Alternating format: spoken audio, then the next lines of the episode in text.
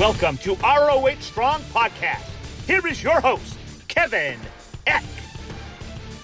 What's up, Honor Nation? Welcome to episode 20 of the ROH Strong Podcast, the official podcast of Ring of Honor Wrestling. My guest today is one of the best pure wrestlers in the business, and that's why he's a participant in the tournament to crown an ROH Pure Champion. He is Hot Sauce Tracy Williams. Tracy, welcome to the show.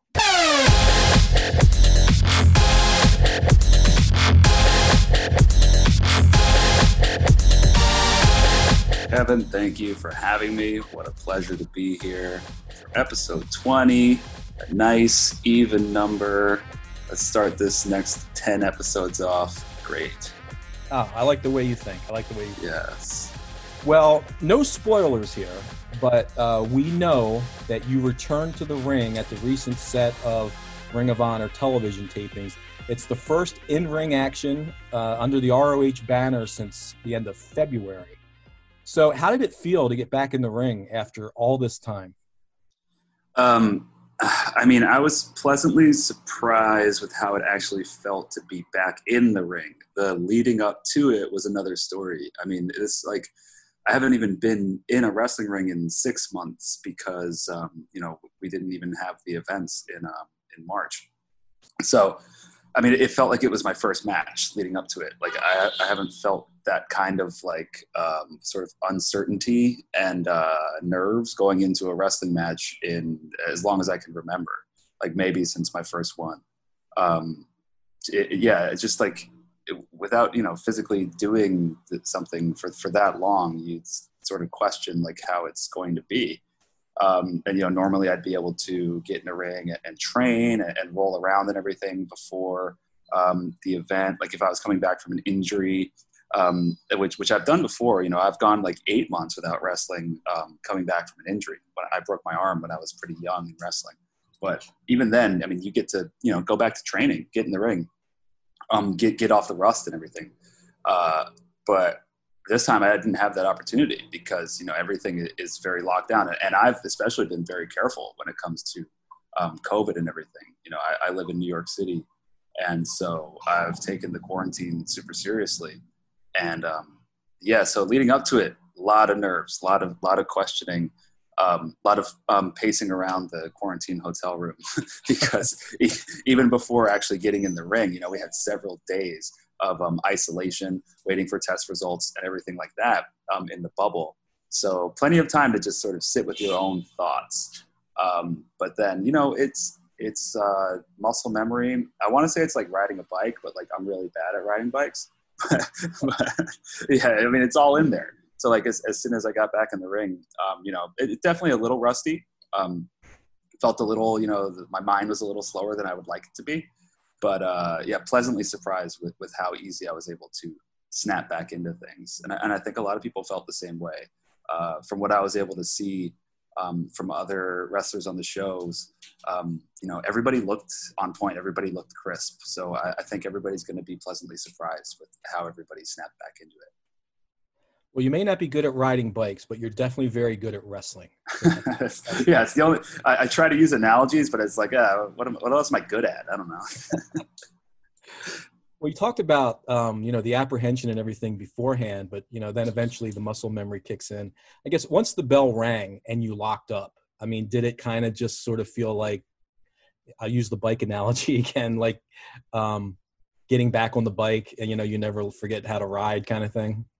Yeah, yeah, it, it's really interesting how that works. I mean, it's like all that stuff is just in there. It's it's just it's been you know drilled in there um, and uh, it was funny. I was thinking because you know we do the code of honor and ring of honor, especially in the pure tournament, and um, standing in the ring with um, my first round opponent when I, I, reached out and shook his hand uh, right before the bell. I mean, that was the first time I, I shook a man's hand in in six months, let alone uh, you know wrestled somebody and had that really? much sort of physical struggle and contact with somebody. So um, let alone not not wrestling for that long just not you know being even around that many people for that long is like a, a, another sort of um, factor to take into the ring with me um, but yeah i mean everything you know sort of snaps back of course I, I, look back on you know everything I did, and I think you know I could have done this better or that better, but I do that regardless, even if I've been wrestling week in and week out. Um, yeah. I think everybody, I think every every performer, every athlete, no matter what, not just in wrestling, I think um, eh, just in life in general, I think whatever you do, you always look back and say, ah, I could have done that better. But I think you know that's how that's how you know we're all our own toughest critics. So I think that's uh, that's not necessarily a, a bad way to be. Um, you talked a little bit about being in the bubble, and I was going to ask you about that. Uh, could you just talk a little bit about all of the protocols and the testing and being in the bubble and what that whole experience was like? Um, yeah, I mean, it was super interesting, and uh, you know, I had a mixed feelings on it. I guess. I mean, you know, it's it's it's not the easiest thing in the world to do, um, especially when you're sort of leading up to an athletic contest. You know, you have to kind of um, change how you're getting ready for it and everything. I mean, you know, trying to do like mobility drills in a hotel room. Um, because you know there were times where we weren't even allowed to you know schedule a time to use the hotel gym because we didn't have our test results back. And um, you know, even though there's some adjustments to be made um, with how we're doing things, I was just so um, I, I, felt so positively about how many protocols were being taken um, and, and about how the company was um, handling everything because you know that's that's what we have to do to, to do this safely. And um, i really appreciated that they made sure that you know everybody f- sort of felt comfortable um, you know beyond any doubt. And and so uh, as as sort of strange and uh, isolated and and far from the norm as it was i really appreciated how um, stringent all the protocols were because it, uh, it, it took out you know a different sort of nerves where you know nobody was worried about like is what we're doing even right? Is what we're doing even safe? Um, that was taken out of it. So everybody could could put their full focus on the tournament and on whatever it was they had to do um, that week when it came to wrestling. So uh, i was i was really happy with the protocols. And i mean you know it was an interesting experience. And um, i i think it went well. I think it was a success if i have to say so. Well you brought up an interesting point when you mentioned the handshake um, that's something that we just so much take for granted. And obviously, that's a staple of Ring of Honor with the Code of Honor, certainly in the Pure tournament. But yeah, I don't think we'll ever quite look at shaking hands the same way ever again after you know what we've been going through with this yeah. pandemic. But I guess the reassuring thing is that you know you're shaking a ha- shaking the hand of a person who has been under very stringent testing and protocols, so you can at least feel confident about that. Yeah, absolutely. And I mean, with shaking hands, especially, I mean, in wrestling, it's like the whole thing. It's absolutely. like, um, it, you know, that has an effect on wrestlers in their whole life. Like when, when I find myself in like social situations outside of wrestling, I've got this like mentality drilled into me that like I need to shake everybody's hands just from being in so many wrestling locker rooms. And so, you know, to be in a wrestling locker room and in a wrestling situation and you know you don't have that same atmosphere of going around shaking everybody's hands. It's definitely it's going to change the way things are going forward. And, and i think you know not only just in wrestling but in everything i think this whole situation is going to break a lot of um, sort of norms and standards that we take for granted that maybe aren't necessarily um, the best you know? Like we, we all do things a certain way because we're all creatures of habit. And we all sort of have to follow our social protocols, and, and I think a lot of those are shifting and changing. So it'll be interesting to see um, how that affects, you know, specifically what what I do, professional wrestling, um, coming out of this and going forward. Yeah, there's no question about it. I think any of us that have been inside a wrestling locker room or backstage understand the importance of uh, and the etiquette of shaking hands. Maybe once we uh, get up and running again full time, and maybe the handshake will be replaced by a fist bump or an elbow bump or something like that. Maybe the yeah, or just a wave, an acknowledgement. You a know, wave. It's, there you go. I would I would love to see professional wrestling get away from the um, how how seriously we we take the handshake. To be honest, I mean, you know, we're all adults. Um, we're all humans. We're all coworkers. We all we all show each other respect, and you know that doesn't need to take one specific form. And if you don't do it in that specific way, then you're doing it wrong. You know. Uh, I think we could all loosen up a little bit and uh, you know just as long as we're showing respect for everybody and, and you know nobody's uh, acting you know holier than thou or or anything like that um, because you know th- that is important in wrestling that we all feel you know uh, on the same page. I think that's a lot of what the handshake is is that everybody feels comfortable with everybody else because we are, um, you know, putting our safety in the hands of all of our coworkers. Um, in many ways, I mean, on a show, you know, outside of this, the time of, of COVID where we have all these protocols, even if you're not um, wrestling somebody directly, if you're on a show with them, you're you're putting your safety in their hand by the way that they, um, you know, carry themselves, uh, the way that they treat the event that you're on, the hygiene that they bring into the event that you're on. So um, I think you know these are the things that are important, less so the just um, action of a of a handshake, which right. is just a gesture. You know, I, I, think what's what's really important is the respect, and as long as we have that, maybe we can finally get away from this um, handshake, you know, protocol that we've had in wrestling for so long. Yeah, it's a lot of pressure because if you don't, sometimes if you you uh, inadvertently forget to shake someone's hand or you think you shook their hand and you didn't, you know, then there can be heat and there's all kinds of things with the handshake. One last handshake question: uh, What's your handshake's preferred style? Do you do you do the wrestler's handshake, kind of the real light one that shows, you know, hey, I, I'm I'm a light worker, or do you do more of the firm handshake? I I go for a regular human handshake. You know, not not super firm where it's like weird, but like I I don't know. I was always taught that like the whole super light wrestler handshake thing is like kind of uh, passe. It's kind of a thing of the past. I mean, it's like you, you kind of feel it out, you know, especially when I was first starting out, I would kind of like see what the other person is doing and, and then go with that. Cause like, like you said, there's a lot behind the handshake in wrestling. You don't want to offend anybody. You don't want to rub anybody the wrong way, especially when I was young and I was starting out. So I would, I would feel it out then, but I mean, you know, uh, even, even then you'd come across a lot of people in the locker room where you'd shake their hand that if you are kind of naturally doing that like loose wrestler handshake, they'd be like, you know, come on, shake my hand. Like we, we don't need to do that. Like it's, this is this is weird. Why are we doing this? Let's just shake each other's hands. So, so um, I think there has been evolution already, even, even handshake, is in that most people that I shake hands with now, it's very rare nowadays that you come across one of those loosey goosey old school uh, worker handshakes. Yes, it's definitely old school. Uh, quick, quick story. I interviewed uh, Stone Cold Steve Austin back in 1998, and it was an in person interview. And I didn't understand that. I had never heard, you know, this is 22 years ago. I really didn't mm-hmm. know about the wrestler's handshake.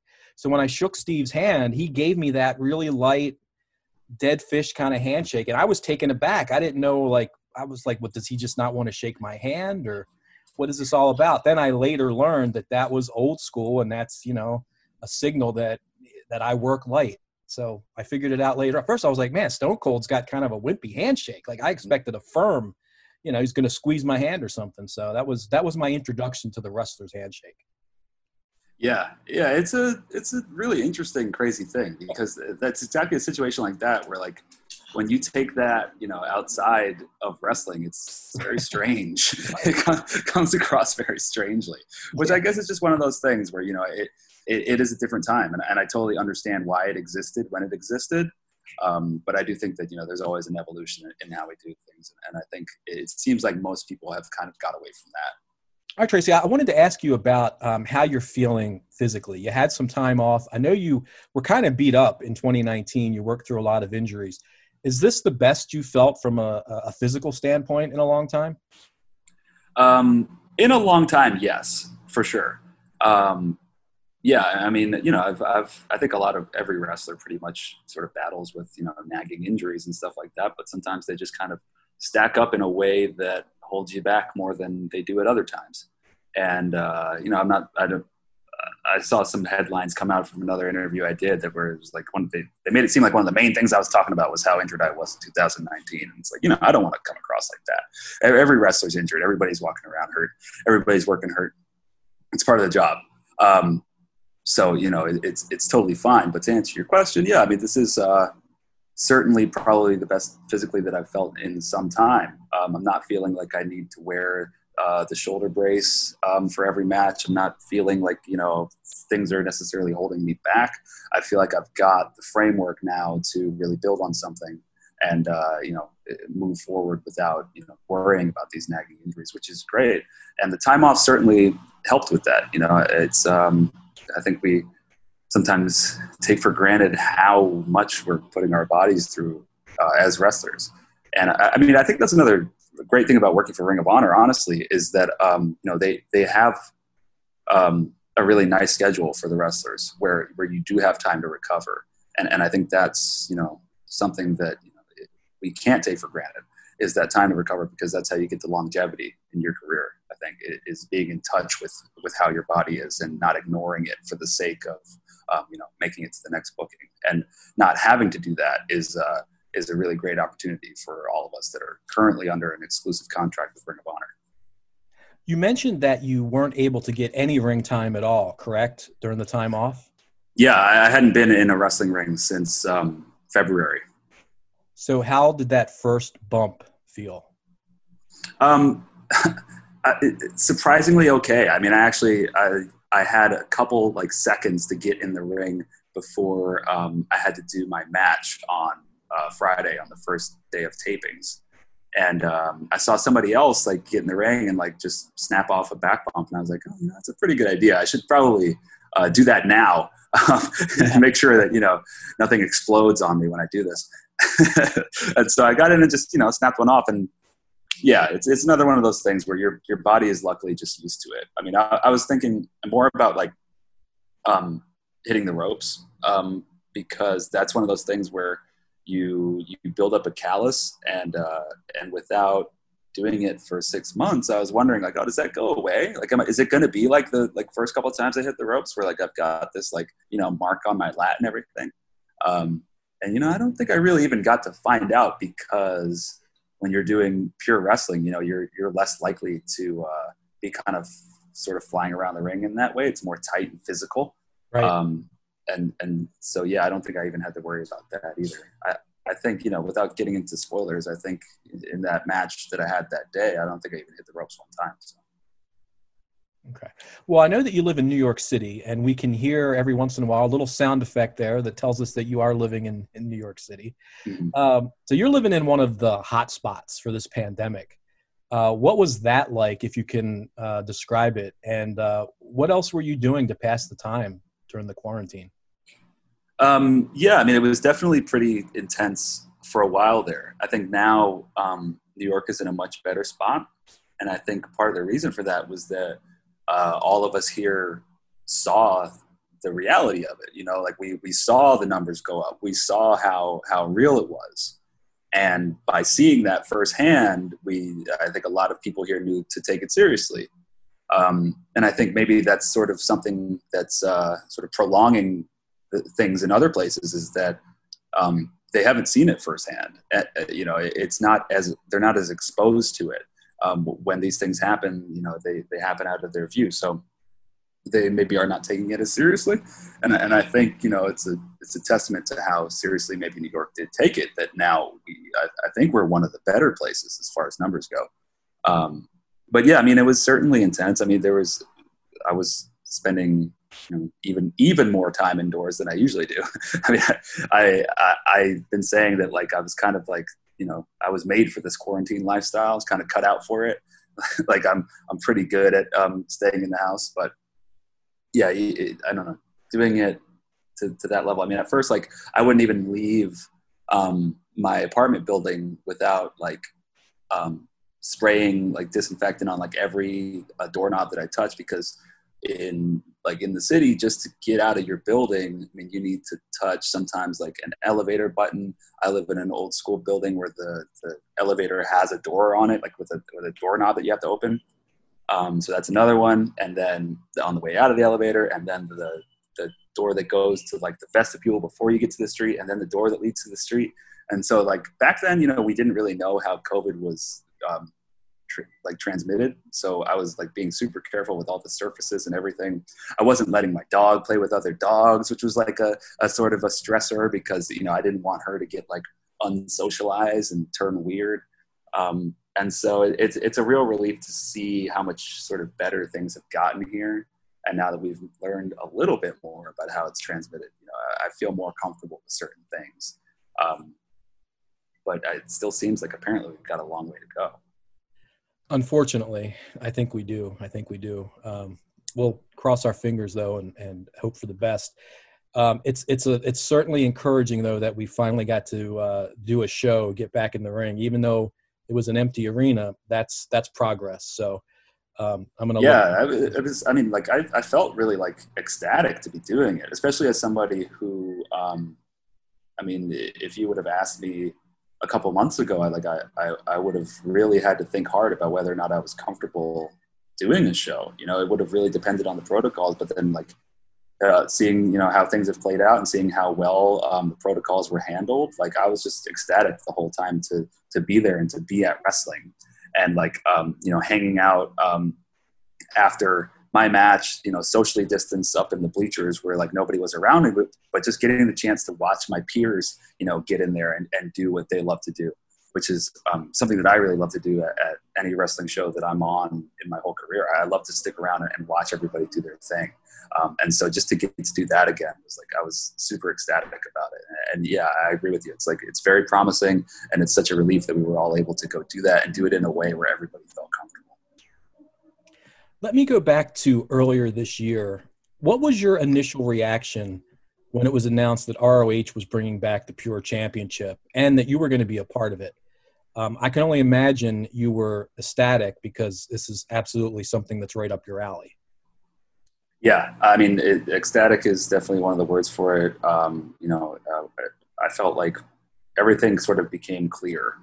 Like, um, I talk a lot about like paths in wrestling, like the paths that I've been on, the, the paths that I feel that I need to take. And like, I, I felt like for a long time, my path in wrestling was leading me to Ring of Honor. It was the place that, you know, um, when I was just viewing wrestling as, as, a, as a fan, as a teenager, um, Ring of Honor was somewhere that like, you know, was showcasing the type of, you know, great professional wrestling that I want to see. And it was showcasing it in, in America in, in, places that I found accessible. And, and I felt like for a long time, a path is leading me there.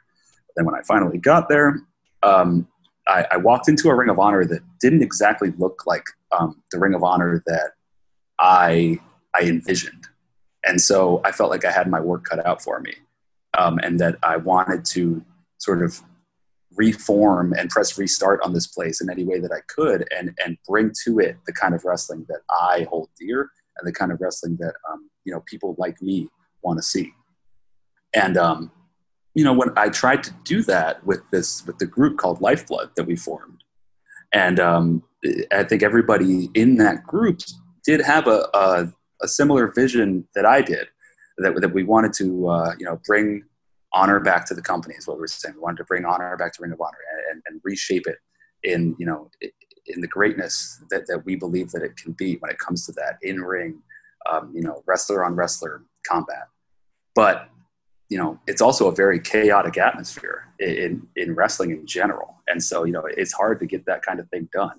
And then, you know, there were injuries involved. There were people's careers taking them elsewhere. Um, and all sorts of things that just kind of like uh, got in the way of, I think, what the, the vision was supposed to be. And I think that vision was kind of lost. And, and so for a while, I felt lost. And then suddenly one day, I look online and I see that Ring of Honor is bringing back the Pure title.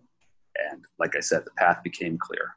And, and my focus became singular on that title and on that tournament. You know, doing everything I can in that tournament and in every match that I have from that point forward to show the world that, you know, pure wrestling is still alive in Ring of Honor and that heartbeat of Ring of Honor is still there. And so, you know, that's exactly what um, you know I'm, I'm, setting out to do for the for the rest of my time here and for the rest of my career is to show that you know true professional wrestling does live in Ring of Honor.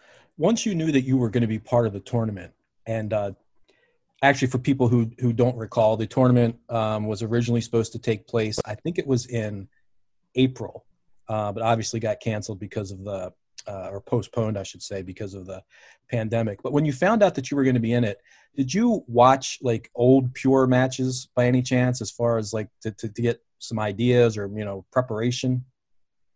Yeah, I mean, um, I'm I'm always kind of watching that stuff anyway. But yeah, I mean, I definitely did uh, look into some more specifically, uh, you know, Ring of Honor pure matches um, leading up to it, and um, you know, uh, focused on people that were going to be in the tournament know, I, I was watching you know, Jay Lethal's uh, pure title matches and watching you know Doug Williams pure title matches and, and, and all those things. Yeah. Well, we have some uh, breaking news today uh, on the podcast, and that's that someone that you're very familiar with has now been officially announced for the tournament, and that is Fred Yehi. Mm. Uh, you guys go way back, right? You've been partners, you've been opponents. Uh, thoughts on him being in the tournament? Yeah, uh, uh, I mean, Fred Yehi is is somebody who I've wondered why he's not already, you know, in, in, Ring of Honor. I think he's like the perfect fit for this type of environment, especially in a pure title tournament. I mean, I think he's just like um, on another level, bell to bell, and, and I think he's really overlooked a lot of the time. And so um, I'm hoping, you know, like you said, he's a, he's a face from my past. He's somebody I'm very familiar with. Um, I've been, you know, tag team champions with him in other promotions. Uh, I've, I've, faced off with him several times in singles matches, and uh, yeah, he's he's on another level. And so, um, when I saw him, you know, announced for this tournament, uh, or when I found out that he was going to be in it, I I, I, it was even more validating that like, okay, this is real. You know, that they're they're really dedicated to finding um, the people that that can make this tournament the best that it's going to be and make it a, a true version of of the pure wrestling that it's supposed to represent. Absolutely, yeah. I think a lot of people are really excited about this tournament, and uh, I think it really does. It's it's a callback to um, the early days of Ring of Honor and what really set Ring of Honor apart.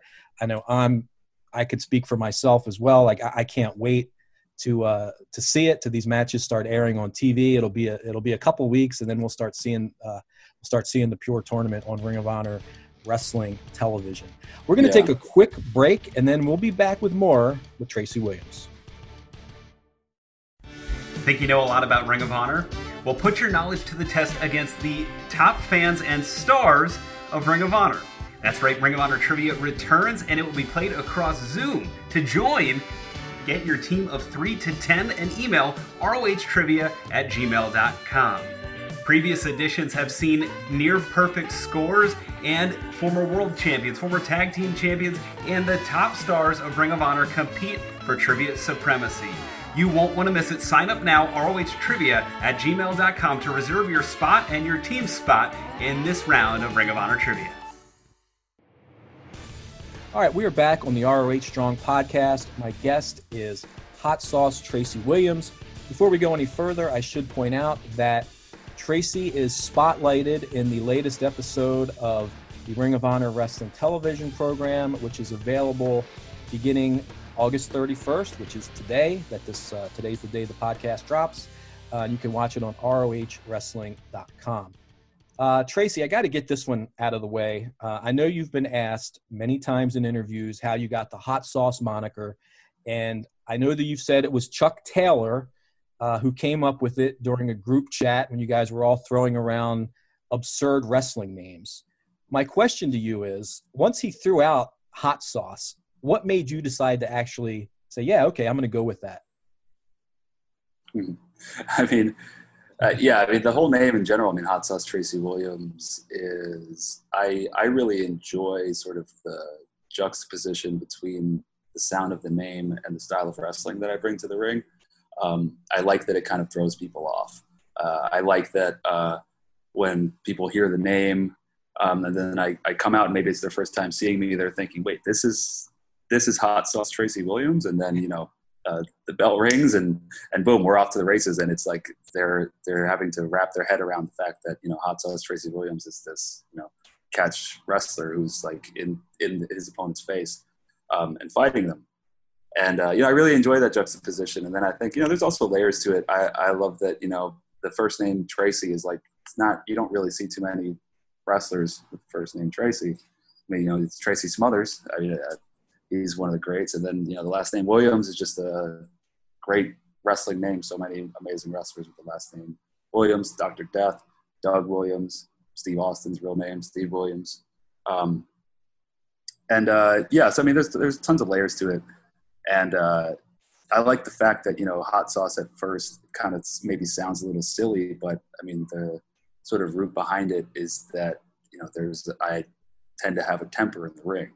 And there tends to be a, a moment uh, in the match where you know, maybe I've been pushed uh, to a certain degree by my opponent. Uh, and, uh, you know, the, the switch flips and sort of, you know, get into sort of hot sauce mode.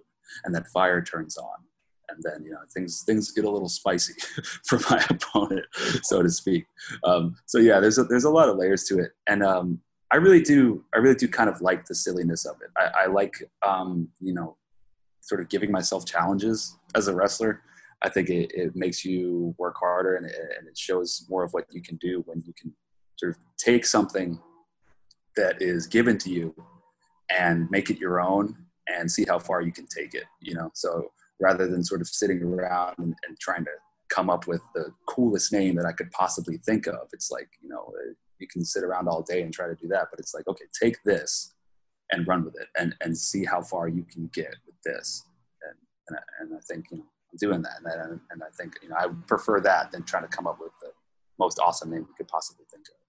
Right. Well, just when you said that you can get spicy, for some reason, I immediately thought, wouldn't it a great tag team have been Hot Sauce Tracy Williams, and he's hot, he's spicy, Curry Man. Yeah. Oh yeah. That, that's the stuff of legends. That's like some uh, Fire Pro Wrestling, uh, you know, fantasy booking right there. Let's go back a little bit to uh, your pre-wrestling days. At what age did you become a wrestling fan? Oh, uh, became a wrestling fan very young. Um, I mean, kind of as long as I can remember. My my grandfather is a big wrestling fan, um, and he introduced my brother and I to it. Uh, he had like a big sort of tape collection. Um, you know, he didn't have anything too obscure. It was it was like tapes of like WCW and just you know WWF pay per views and that kind of stuff. But uh, yeah, I remember as a kid, um, he lived in Canada. He's from Canada, and we would go up from New York to Canada, and uh, we would you know sit in his house and just uh, watch through this this big tape collection that he had of all these pay per views. And so, I mean, that probably would have been like the early '90s or something like that. Um, and so, like the mid '90s. But you know, we were we were starting back at like the early '90s and working our way up to the current day stuff. Just going through this tape library, and then you know, since then, kind of just been obsessed with it uh, always. And you know, finding friends who, were also obsessed with it. You know, that's kind of a a bond through which I, have met a lot of my uh, friends who are still my best friends to this day. And, um, you know, eventually they kind of sort of became less uh, of a wrestling fan. You know, we, we had a, a, strong bond as friends then, but I realized like, okay, like I'm, I still love this. Like I, I, really still love this. And it seems like everybody else is kind of gravitating away from it and, and finding other things um, in life that, that, that is satisfying to them or you know they're they're finding other avenues of work that that work for them but like everything in my head was still wrestling. And this is you know around the time when i was like graduating high school. And so i i realized like okay well i got to chase this down. Like this is this is the one thing that is bringing me joy and that is bringing me inspiration. And so you know why not chase it down? You know i, I was i had no interest in sort of existing in the world as a as a normal person, so to speak. I don't know. I, I just, I, my, that's the way my brain was working, where I, I just, I didn't want to just, you know, have a, a normal job or anything like that. And so like, as soon as I graduated high school, I was still living at home. I just tried to chase down wrestling as much as I could. And, uh, you know, jo- joined a wrestling school, uh, took Chinatown bus from New York to Philly twice a week to go to wrestling training. And, you know, I was, I was off to the races from there. So, former uh, ROH star, current WWE star, Claudio Castagnoli played a big part in your uh, development. Is that correct? Yeah. Um, my main um, two trainers were Mike Quackenbush and, and Cesaro. And I, I, credit Sara Del Rey as well because um, she was she, she, was coming to you know pretty much every training session and, and acting as a sort of mentor to everybody and always had you know great advice and just a great attitude. I, I, think you know her attitude towards wrestling and just how much she loved doing it and loved training for it is something that I really related to and something that rubbed off on me. And um, you know, um, Cesaro was the same way, where just like you could tell, like they were just like so in their element um, in the wrestling school, and you know, sharing that knowledge and balancing that knowledge off with everybody. And so I was just super lucky and super fortunate to um, have started in that environment in wrestling. And, and yeah, I mean, I, I, think it had a, a big part in, um, you know, my mindset in wrestling and how far it's taken me. Everybody has different goals uh, when they when they first get involved and, and when they first you know break into the business. I think you had mentioned. Did you say earlier that that Ring of Honor that you were a fan of Ring of Honor right before you got into Ring of Honor and yeah, that was kind of a destination place for you. Yeah, it, it was, and um, it's you know your career takes you in a in a strange path where like it was always somewhere that I really aspired to be and, and aspired to sort of do that style of wrestling and and be on that level. But uh, you know, when you first start off, like I was, I was just so in love with wrestling that I was just enjoying it so much, um, doing it where I was doing it, and uh, you know, being at the at the level that I was at. And uh, I think it also takes a long time for a lot of people to sort of um, find the confidence and believe that you can be at that level and that, and that you can hang at that level. And, and, it takes a lot of experience to realize that you can. Um, and so I wasn't trying to get ahead of myself when I started and rush to Ring of Honor or anything like that, or rush into that sort of environment. You know, I was taking to wrestling really well, but I knew I had a lot of experience to get under my belt before um, I felt that I could hang like that. And, and so, yeah, I mean, I, I, took I've been wrestling now for 12 years, and so you know, it took a long time of traveling around the world and and surrounding myself with um, you know the best minds in wrestling that I could find and, and learning off of them and then um, eventually sort of transitioning into a role to sort of share my knowledge with others and, and in doing that that really builds your confidence too. Um, you know for a long time I was uh, running seminars and, and, stuff for another company that I worked for. Um, and being in that role really sort of boosts your confidence and, and teaches you more you know when, when you're forced to sort of explain why things are done a certain way to other people, uh, it gives you a better understanding of it, and, and, it makes you sort of realize, you know, how much you do know, and uh, sort of wakes you up. And so, um, yeah, uh, I guess a couple years ago, I really, you know, turned the jets on and, and tried to make this the place where I could do what I do. You know, I'm fortunate that my path has taken me here. Right. So it was a couple years ago. I guess it was the end of 2018. Uh, you got a couple matches in ROH. You faced Jonathan Gresham in in one match, and then I think the following month you wrestled Zack Sabre Jr. Um, now, from my understanding, maybe you, maybe there's a different story, but from my understanding, those were both just basically one-offs. Um, did you view those matches as a chance to possibly open some eyes and, and earn a contract? Yeah, totally. I mean, yeah, I, I definitely I was not under contract at that point. Um, I think you know there was obviously if, if Ring of Honor is bringing anybody in, there's there's some level of interest there, um, right. and so I was aware of that. Uh, but yeah, I absolutely looked at it as an opportunity, and um, it was also kind of eye opening that you know, okay, here I am with this opportunity, and I'm up against uh, guys that I've wrestled tons of times, you know, like guys that I see as peers, and, and guys that um, you know I've had rivalries with uh, around the country, and you know that was kind of like okay yeah here we are. I guess this is this is what makes sense you know? Like like i said i talk about the path a lot but but the path is not always clear. It's like you have to take each step and then with each step that becomes your path. And looking back at those steps i was like you know this makes sense. These are these are guys that you know are are my peers in wrestling and my rivals and now you know this is my chance to show ring of honor and show the world that i belong here. And you know looking back I, I think i succeeded in doing that. But then you know you get your foot in the door here, and now my work has truly begun to uh, you know solidify my spot here in Ring of Honor, and, and I feel that that's work that I am I'm very much still doing, and so that's my current motivation now is to solidify you know my spot at the top here. Well, you mentioned that you had worked with Gresham and uh, and Zack Sabre Jr. before, and I was actually going to ask you uh, because you did have uh, some familiarity there was there a comfort level working with those two guys that helped take some of the pressure off? Um, did you did you feel pressure that hey, this is my shot? Uh, I've got to really do well. Did you put any pressure on yourself? I guess is the one part of the question. And did it help having guys in there that you're familiar with to maybe ease the pressure if there was any?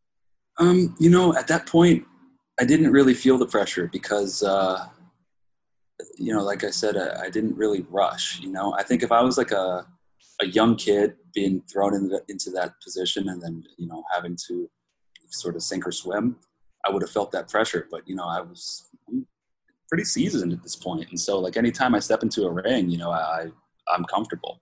Um, and, and, that's a really fortunate spot to be in. And, and i think it takes a lot of time to get there. And so you know it's nice to finally be at that spot where you know there's always elements that, that you're gonna feel nervous about and you're gonna wonder like you know is this gonna lead to this or that or that but at the end of the day, I'm lucky in that you know what I excel at is is wrestling, and so I know that if given the opportunity and put in the ring, especially with somebody who I know knows what they're doing, I, I know that I can get the job done. And, and so um, I'm very thankful that, you know, I'm at that point and that I didn't rush and that I, and that I wasn't sort of thrown in the deep end too much. Um.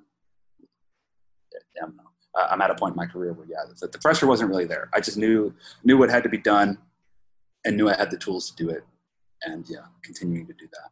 Right. You went in, you went in confident and, and didn't overthink it and just let you know nature take its course so to speak you knew what you were capable of and you went in and, and did it i remember watching both of those matches and thinking um, yeah like this is a guy that that needs to be on the roster and I, obviously i wasn't alone in that thinking because you were offered a spot um, you were put in lifeblood as you mentioned earlier with uh, mark haskins juice robinson bandito david Finlay, tennille dashwood uh, did you know any of them I mean, at all or well before you uh, were put into Lifeblood?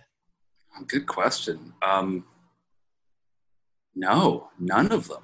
I, I, hadn't met any of them. I, I, think maybe I maybe met Haskins. Yeah, I, I met Haskins briefly.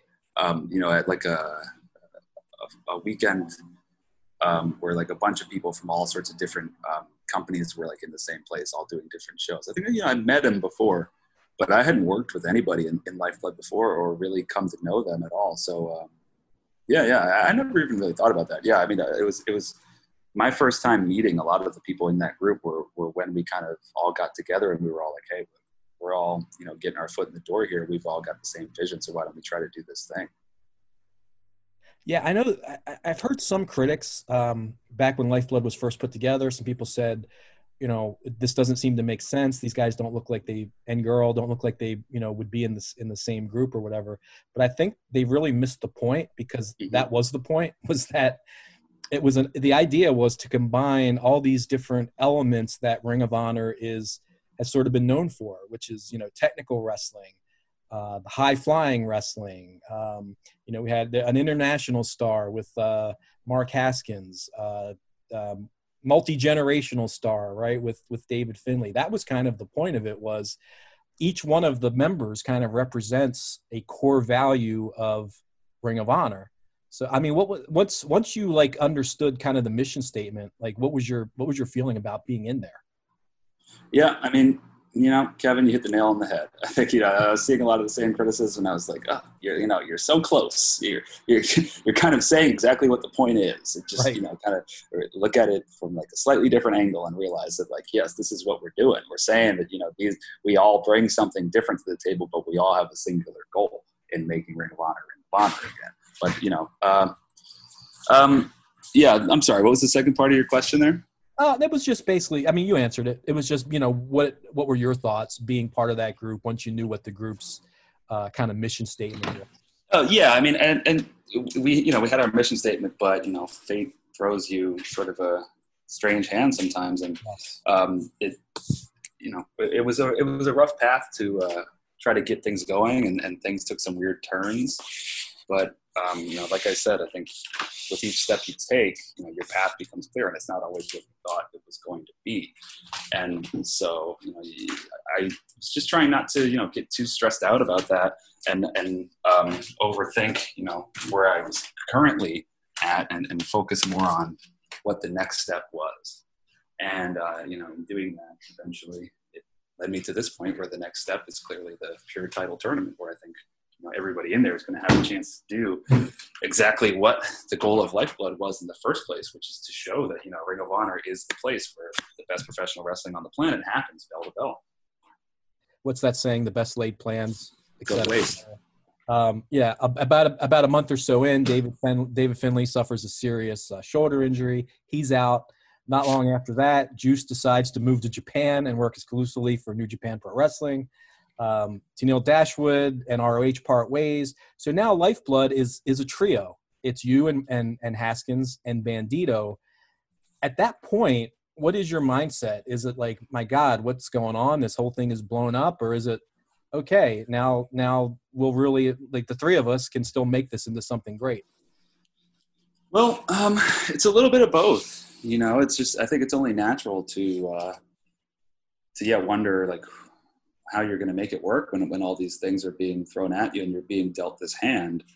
um, especially when you've got all these other factors going on of like just the the chaotic nature of Ring of Honor in general, where like we we constantly had somebody uh, you know breathing down our neck, whether it was like Bully Ray um, trying to use Ring of Honor as his own personal like ego playground and taking issue with us for um, you know being in the way of that, um, and that sort of distracted from the mission, and then or whether you know I had Flip Gordon uh, being hired to try to take me out and prevent me from doing what I was trying to do with Lifeblood. So that was a, a huge distraction. So, you know, there's all these things that, that get in the way. Um, but you, you, you, just, you can't let it slow you down too much because the train always keeps rolling. And there's always going to be something that, you know, that gets presented to you.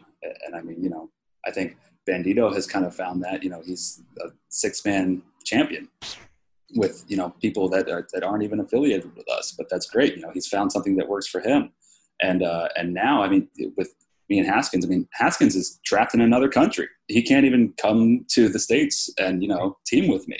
So everybody's got to readjust, you know. And uh, and the the positive thing, you know, there's very few positive things about this moment in the world. But when it comes to our our little world of Ring of Honor and our little world of wrestling, this is um, a perfect reset where you know everybody can reevaluate what they're doing.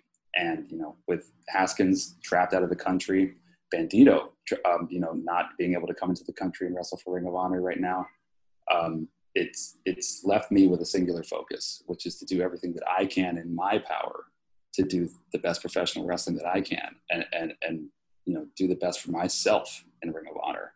And you know, that's a good position to be in, where, where you're not really having to worry about anybody anybody but yourself. And so, the pure title tournament perfect timing for that.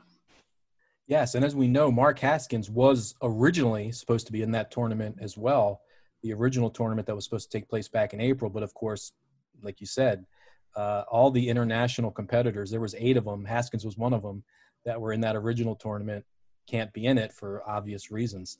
Uh, but speaking of Haskins, you and he really started tr- uh, tag teaming a lot. Once you guys, once Lifeblood became a trio, you and Haskins started teaming a lot was there instant chemistry between the two of you? I mean, because it seemed that way watching it, that you guys just worked very well together, uh, or or did it need to develop over time? Um, I mean, it was it was pretty quick because I mean, when you look at the group of people that we had together in Lifeblood, I mean, like you said, we were kind of a you know buffet of all different um, styles of wrestlers, but I think the two closest portions would have been myself and Haskins, and so we were sort of naturally gravitated towards each other. Um, it, and I think we have a, a similar understanding and, and, respect for you know, the type of wrestling and the dedication that we have to it. And so, yeah, it was it was pretty natural, especially I think when you've been around wrestling for a certain time and you have a certain amount of experience. Um, it becomes easier and easier to form a tag team and, and to mesh your offense and defense with somebody else's game plan. And so I think Haskins and I really benefited from that. And uh, you know, I, I, think we could have really made something great happen as a tag team. I think we were, we were slowly but surely starting to gain some momentum. But like I said, reset button's been hit once again, so right. we're gonna have to reevaluate on that. Well, you guys worked some. Uh, you had some great matches. Any any particular matches that? Uh, I mean, there's a few in my mind, but any for you that stand out that you and uh, you and Haskins had during your uh, your tag team run before we uh, had to hit the pause button? Um, I remember the 30 minute Ironman match with uh, Jonathan Gresham and Jay Lethal. Yeah, that's one. yeah, that that was like you know Mark and I had probably only teamed twice before then. I think it, we really had not teamed very much, and then to jump into a 30 minute Ironman match is quite a task, especially against two of the greatest wrestlers on the planet, and you know one of the greatest teams on the planet in Gresham and Lethal, the current tag team champions. And um, yeah, I think that was like you know one of those moments where we really had to that was a sink or swim moment where, where we had to prove whether we meshed or not and uh, it was a, a, positive you know outcome on that we we didn't win the match but we i think we came out of it with a better understanding of each other and with an understanding of what we were capable of as a team and um, it's just like i said you know I, I, I, like challenges as a wrestler at this point in my career and um, going into a 30 minute Ironman match like that with somebody who you only teamed with twice was, was certainly a challenge and, and, one that I was glad to overcome. Yeah, that that's a match that definitely stands out. It, you guys also had some good matchups against, um, I mean, guys like the Briscoes, uh, Evil and Sanada, Rush and uh, Rush and Dragon Lee. I mean, all of them basically tag team dream matches, I would say. Yeah, I mean, one of them was, was certainly a dream match because I think I was uh, asleep for half of it in Dreamland, knocked unconscious with uh, Rush and Dragon Lee. So uh, I don't remember much of that one, but uh, you know, whatever. Hopefully, it was fine. I can't watch it back. Okay. All right, well, we're going to take a, another quick break. We'll be back with more with Tracy Williams right after this. Hi, I'm Quinn McKay, the host of Ring of Honor's weekly YouTube show, Week by Week. Join me every Monday, the same day as this podcast, as we catch up on all the groundbreaking ROH news and get some exclusive comments from some of your favorite stars. We also have some really great weekly segments like Question of the Week and my personal favorite, the Week by Week Physique. Join me every Monday at 1 p.m. on social media and youtube.com slash ring of honor for Week by Week.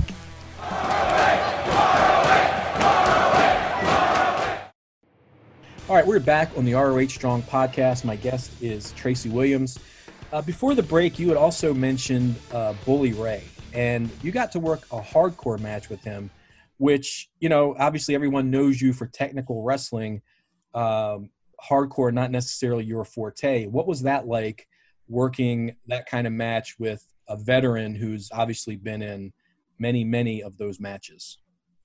I mean, it was interesting, and it, it was different than I would have thought because you know I would have thought, um, you know, growing up watching wrestling in like the the 2000s and the 90s and everything, that being presented with the the chance to fight Bully Ray in a hardcore match, you know, I'd be like, oh, this is awesome. Like, I, I you know, I, I, am really glad I get to do this. But instead, like, you know, at that point, I just hated Bully Ray so much that like I just wanted to like whoop his ass and and, mm-hmm. and it, do it in whatever way that I could and and you know rub it in his face that I could do it in his style of match. Um, and so yeah, I mean that was certainly an interesting experience. Um, you know, walking down the ring with a trash can full of you know garbage to, to fight Bully Ray with. Um, and, but as far as being a technical wrestler and, and being in that position, I think it's like, you know, I'm I'm known as a technical wrestler, but like really what it is when it, when it comes to technical wrestling is, is it's just fighting. You know, it's it's fighting without the use of um, other sort of gimmicks, and so uh, it's not just you know wrist locks and escapes. It's also you know, it's it's gritty, and so it's really it's not that far off from a hardcore experience if you just introduce those elements into it. Um, and and you know, having been around for a little while, I've I've been in you know situations like that before, so I, I didn't feel like I was you know in over my head. I, I felt like I was uh, right where I was supposed to be, and, and ended up winning that match, which is you know a nice little feather in my cap in my career. You know, beating Bully Ray in a hardcore match, so I'll I'll take that one with me. You know. For sure, not many people have that one on the resume.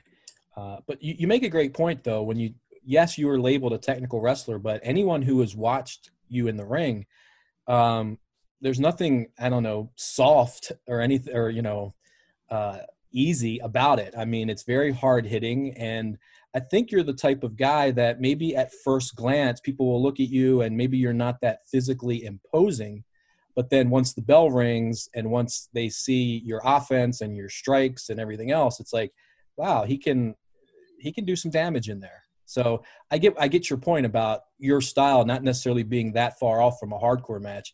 It's just basically legal what you do and and doesn't doesn't involve you know trash cans and and chairs.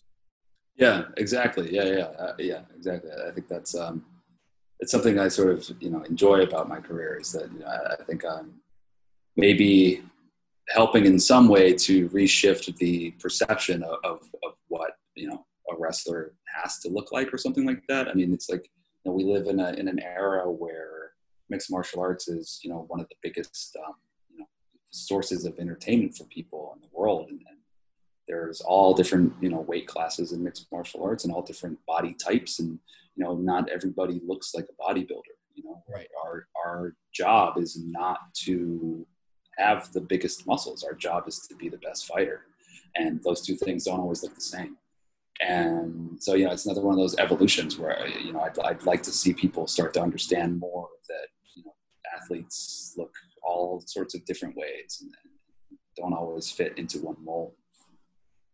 One thing that surprised me, pleasantly surprised me, was uh, your promo skills.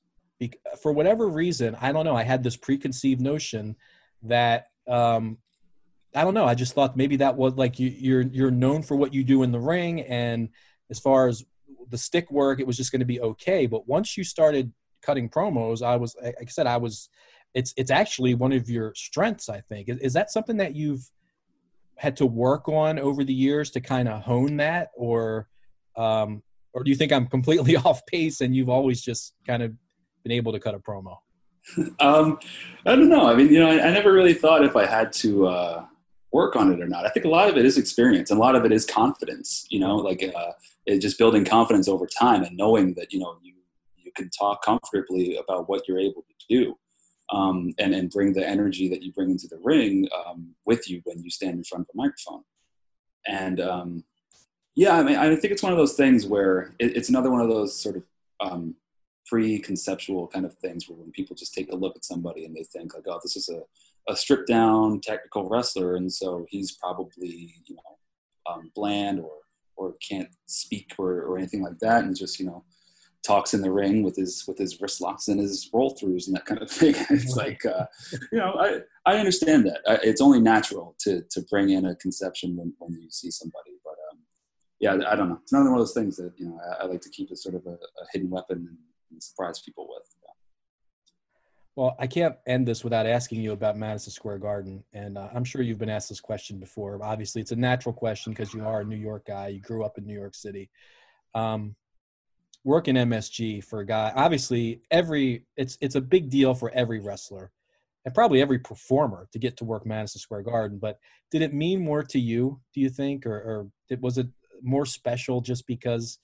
I'm sure you probably have been in the building as a fan and probably walked past it and all those things yeah, I, I definitely, you know, I don't want to, you know, compare my experience to anybody else's. I'm sure, you know, it was special for everybody, but, but certainly, I mean, it was like, I think, I don't know this for 100% fact, but looking back on my childhood, I mean, the, the first wrestling show I ever went to, I'm fairly certain was a, a house show, a WWF house show at Madison Square Garden. It was like a, it was one of those like treats that I, I, I, had as a kid now and then to, to be able to, to be up in the bleachers at a, a Madison Square Garden show uh, for WWF. And it's also one of those things where, like, as a New Yorker, it's just this like presence that's like looming over you because you know um, Madison Square Garden was was built um, where the original Penn Station was, and the current Penn Station is still underneath it. Um, and so it's like every time you know as an independent wrestler i'm like taking a train to get somewhere for a show or or taking a train in the city to get somewhere in the city you, there's just this presence of madison square garden looming over you. It's, it, it's this like you know they call it the mecca for a reason. It's there it's huge it's ominous. And um, yeah it's the kind of thing where you try not to get ahead of yourself as a wrestler like i said especially as somebody who really just loves doing it and, and I really loved being on the independents and everything, you don't always imagine that that's going to happen, you know? And, and so to actually have it happen and, you know, walk out there, walk down that ramp, especially get in the ring and face off with Minoru Suzuki um, in Madison Square Garden and exchange strikes with Minoru Suzuki in, in the middle of, of Ring of Honor, New Japan Pro Wrestling ring was, yeah, extremely surreal and uh, you know, I, I, think I'm I'm guilty sometimes in my career of not always appreciating um, the the things that I, I, would have thought were so extremely cool, you know, when I was a kid. And that was one of those things where where it really did sink in, and it really did settle in, and it really has stuck with me as this sort of legitimizing moment in my career, and and this um, great, you know, again feather in my cap that, that really sort of uh, makes a, a lot of it, you know, worth the while and, and feel like I'm doing the right thing and taking the right steps. Well, I was going to ask you about that exchange with Suzuki. Uh, if we could maybe pull back the curtain just a tad, um, was that a planned spot? Like you knew when you got into the ring at that point? I mean, was that discussed? Like we're going to have an exchange, or was it one of those things where you got in the ring and, hey, there's Suzuki right in front of me, let's go? Yeah, I mean, I'll I'll pull back the curtain. It was exactly the second thing. He he didn't know anything. I mean, I I maybe I shook his hand for one second in the locker room before then just to introduce myself, but no, that was that was not something that was like a, a planned interaction. It was just the kind of thing where like you know I'm here, I'm in the moment. This is a the battle royal in, in Madison Square Garden. I'm getting into the ring. There's Minoru Suzuki. I know exactly what I'm doing. I'm running across this ring, pulling him off whatever sucker he's got in the corner right now, and, and we're throwing hands. so yeah, I mean, that, I think I'm, I'm glad you asked because I think that's something that, that really makes me uh, feel happy about it when I think back on it. Is that it wasn't sort of this like contrived, preconceived, like um, planned moment by like creative or anything where they like you know ran it past him, ran it past me. No, it was just like totally natural. Just slide in the ring and, and pull off like one of the biggest badasses in the world and start fighting with him. Right. you also got to mix it up with Jushin Thunder Liger a little bit, which yeah, you know, I made sure to waddle over to him and, and, get a little bit in with him as well. Two things to scratch off the bucket list right there. Yeah, for sure. All right. Well, speaking of your bucket list and and questions of that nature, uh, we're going to take our final break, and then, if you're willing, Tracy, we'll play some ten questions when we come back. Yeah, I'm I'm ready. I think. All right, I got the ten questions, and uh, hopefully you'll give me ten answers. All right. All right, we'll be back. I'm Maynard the Malt Maker. I am Mega the Bard. I'm Ender the Goliath. I'm Santi the Bard. I'm Sia the Wizard. And I'm Quinn McKay, and to see what character I'll be playing, you'll have to check out the next episode of Roleplay of Honor. Join these stars and more for Roleplay of Honor. All right, we are back on the ROH Strong podcast. My guest once again is Hot Sauce Tracy Williams. It is now time to play 10 questions.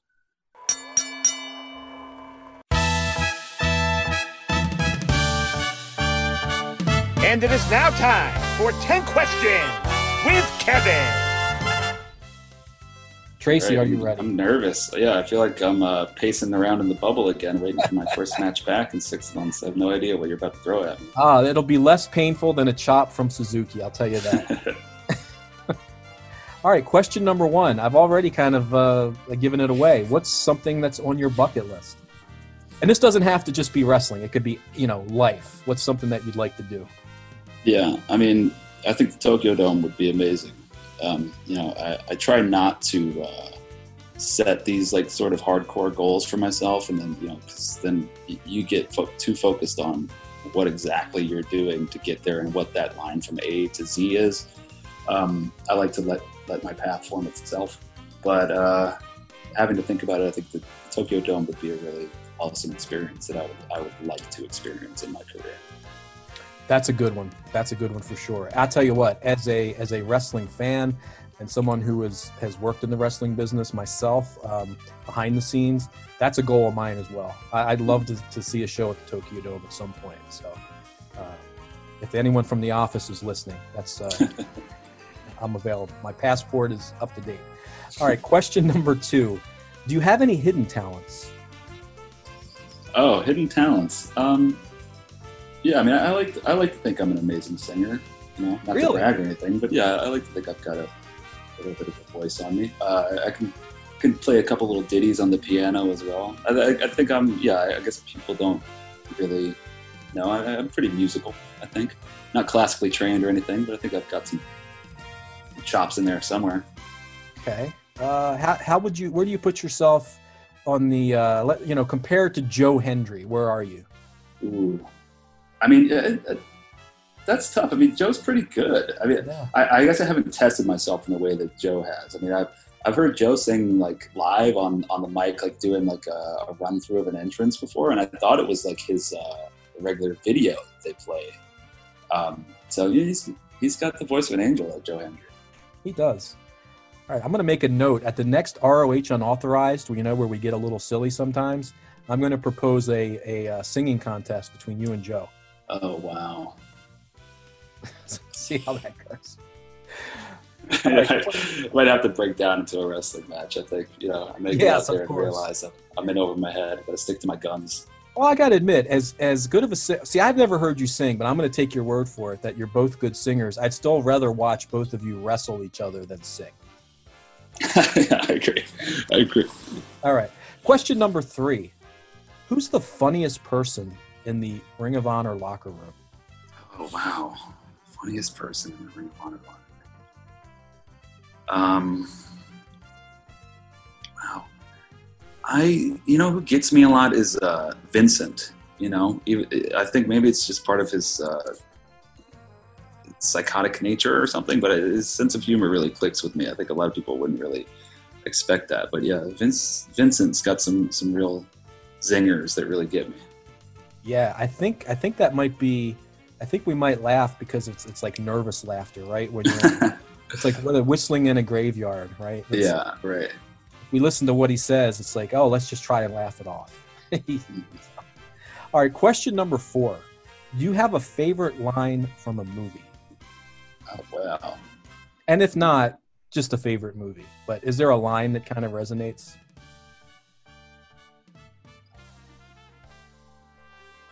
Don't know. That's that's a tough one. It's definitely not something that jumps to mind. I mean, if I have to think about movies that I really like, uh, for whatever reason, what comes to mind is Old Boy. I don't know if you've ever seen that movie. It's a um, Korean movie. I do not know. I'm not familiar with that one. It's really good. I would recommend it. There's a really good fight scene in it that's like a really long, stretched out, singular take. Uh, it takes place in like the, uh, a hallway that's shot in a really interesting way, where there's just like a uh, like a hundred sort of guys coming at the main character that he has to fight off. It's a, it's a very um, sort of um, dark, and interesting movie. I, I like I like the movie Old Boy a lot. All right, well, I'm going to check that out because uh, it, I like dark movies. So I think uh, you you uh, piqued my interest. Yeah, it's a good one. All right, question number five. This is one of those deep thoughts kind of questions. If you could have a conversation with any person, alive or dead, who would it be? Hmm. Um, I'd like to talk to. Mm, I'm gonna I'm gonna go with uh, somebody who has passed, just because you know when, presented with this type of question, it's like uh, since it's completely hypothetical, it's it's sort of impossible to have that conversation. So in this situation, I would I would pick somebody who is deceased, and I would would pick the late great Billy Robinson. I would love to pick his brain about um, professional wrestling specifically, um, as you know he's somebody who has such a high level of skill when it comes to uh, you know, catch wrestling, and and then has also added so much to the world of professional wrestling that I, I would love to have had the chance to um, pick his brain on that and, and see what I could learn from him, the late great Billy Robinson. Well, I could definitely see that. Having you know watched your matches and knowing your style, um, I could definitely see where you would say that Billy Robinson certainly one of the the great shooters, right, of all time. Mm-hmm. All right, question number six. What's the first concert that you attended? Oh boy, this is I guess- embarrassing, isn't it? Yeah, of course. I mean, I think that's that's this question always kind of is, right? It's just like what there's like different flavors of embarrassing. Right. Um, and I think mine is a very specific flavor. I think the first concert I ever went to would have been the Insane Clown Posse. Which Okay, see, that's not that's not that embarrassing. I, thought you yeah, were- I don't. I don't like want to say embarrassing because I think that the that ICP are incredibly great people, and, and I think that um, you know they're absolute legends, and I think they've contributed so much to everything that they've taken part of. I just think that you know there's a stigma to I don't know what people think about. Um, I guess the, who attends those concerts, but I mean, yeah, I, I guess you're right. Embarrassing is definitely the wrong word because you know I stand by ICP as people. I, I stand by their their stance on things, and, and I think that they've really evolved, you know, and, and shown that just because you have a certain stigma about you doesn't mean that you can't like grow as a as an artist and grow as a person. And um, yeah, so you know, what's the ultimate respect to ICP?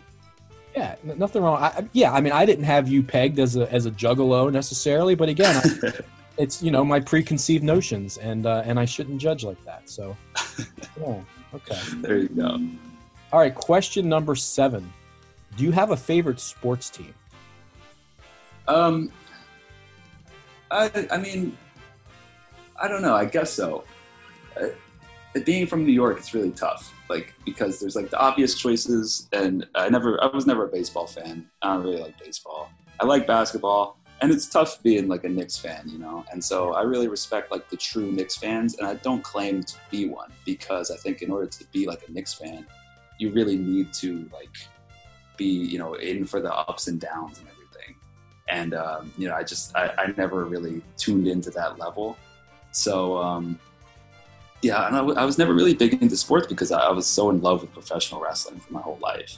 And it's like the whole idea of professional wrestling is that it's like a sport, but it's a sport that's made um, as entertaining as it can possibly be, you know? And so, like, to watch other sports um, that didn't have that goal behind them, I, was just never as enthralled with them as I was with professional wrestling. Well, you've surprised me again because I knowing your your your New York City upbringing, I, I thought for sure you were going to say the New York Yankees. No, I mean, like I said, it's just kind of obvious, you know, and, and it's kind of like, uh, especially as like a teenager, I was sort of like a contrarian, just you know, sort of went against whatever I could go against, and so I, I never really ended up as like a Yankees fan or anything like that. Okay. Especially, I don't know, baseball just kind of bored me to tears every time I saw it. Well, you got to understand all the subtle nuances, Tracy. There's so Yeah, much I- going on in every pitch. I appreciate that, and, and since since growing up and, and becoming an adult and have gone to baseball games, and it's it's it's a really great experience to go to a live baseball game. So I, I do understand um, why people love it, you know, and, and I think that going to a live baseball game is a really great experience, and I do recommend that anybody does that if they can. But once you know, hopefully once things are back to normal and safe, that you know we can all go and, and enjoy those sort of things. Yes, I would love to be back at a baseball stadium or a football stadium or any stadium at this point. Um, question number nine. Here's a silly one, but I'll ask it. If you could have any superpower, what would it be? Oh, that's that's a good one. Maybe um, maybe teleportation would be really great. That's a good one. Um, yeah, I could like you know save a lot of time and money on on transportation to and from shows. You know, just boom, pop up at the building right at call time, which would be really novel for me. Um, perpetually late.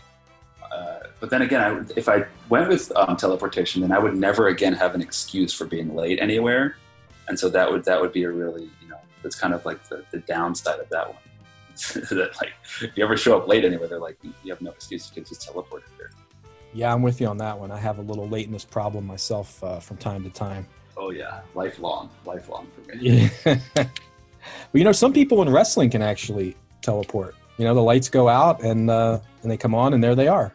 Oh yeah, you're right. I gotta I gotta hit up Sabu and find out how he does it. Yeah, I always wondered that. All right, this is the last one. Question number 10. Other than pro wrestling, what are you passionate about? Mm, I or mean, is I'm there anything else besides pro wrestling? yeah i mean there, there certainly is. I mean I'm- passionate about enjoying life. I think it's like it's so important that we all you know find a way to really enjoy our time here. I, th- I think like the world is just set up in such a way where it's just such a focus is put on you know working and grinding and, and you know contributing to all of the systems that we have to contribute to. And, and i just think it's like I don't know. I, I, I hope that everybody can find a way to in, enjoy their time here because you know life is short, and, and I think that like the the more time that you can have with the, you know, as little stress as possible and, and, and just enjoying and, and appreciating our, our time here is really important. So I, I try to find as many of those moments as I can, and and I hope that you know, so many others would be able to do the same thing. Very well said. Very well said. Well, before I let you go, uh, do you do the social media thing? Do you want to give out any of your social media handles? Yeah, I can give it out. Um, I'm I'm not as clinically online as a lot of other people are, but uh, you know, I would certainly appreciate to connect with anybody who feels that they want to, you know, connect. And, and uh, my handle is at sauce underscore Williams on Instagram and Twitter. That's about as far as I take it. Okay. Very good. Well, Tracy, thanks so much uh, for coming on today, giving me so much of your time. See, I told you we could get some, we'd get over an hour. yeah, all right. I'm I'm shocked. You're you're good at your job, Kevin. Oh, well, hey, the interview is only as good as the interview subject. So, but uh, all seriousness, really, thanks so much. Uh, I really enjoyed the conversation. Thank you. I did as well. Thank you very much, Kevin. All right. And thanks to everyone out there for listening. Keep it locked into ROHWrestling.com and ROH's social media channels at Ring of Honor on Twitter and Instagram, Facebook.com slash Ring of Honor for news of when and where future episodes of the ROH Strong podcast will be available. This is Kevin Eck saying, stay safe, everyone, and let's all be ROH Strong.